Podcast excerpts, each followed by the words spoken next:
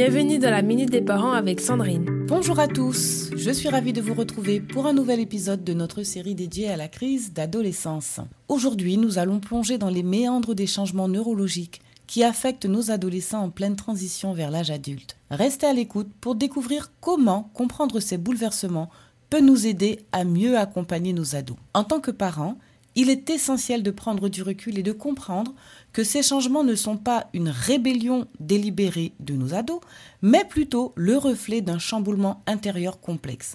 Lorsque nous réalisons que cette phase de repli, parfois accompagnée d'un besoin de s'isoler, est liée à une transformation profonde, il devient plus facile d'être compréhensif et de tendre la main. La crise d'adolescence ne suit pas un schéma préétabli. Elle peut débuter vers 12 ans, avec les prémices de la puberté, voire même avant, vers 10 ou 11 ans. Cette transition vers l'âge adulte s'accompagne de changements significatifs sur les plans physiques, cognitifs et psychologiques. De plus, le cerveau de l'adolescent subit une véritable reprogrammation neurologique.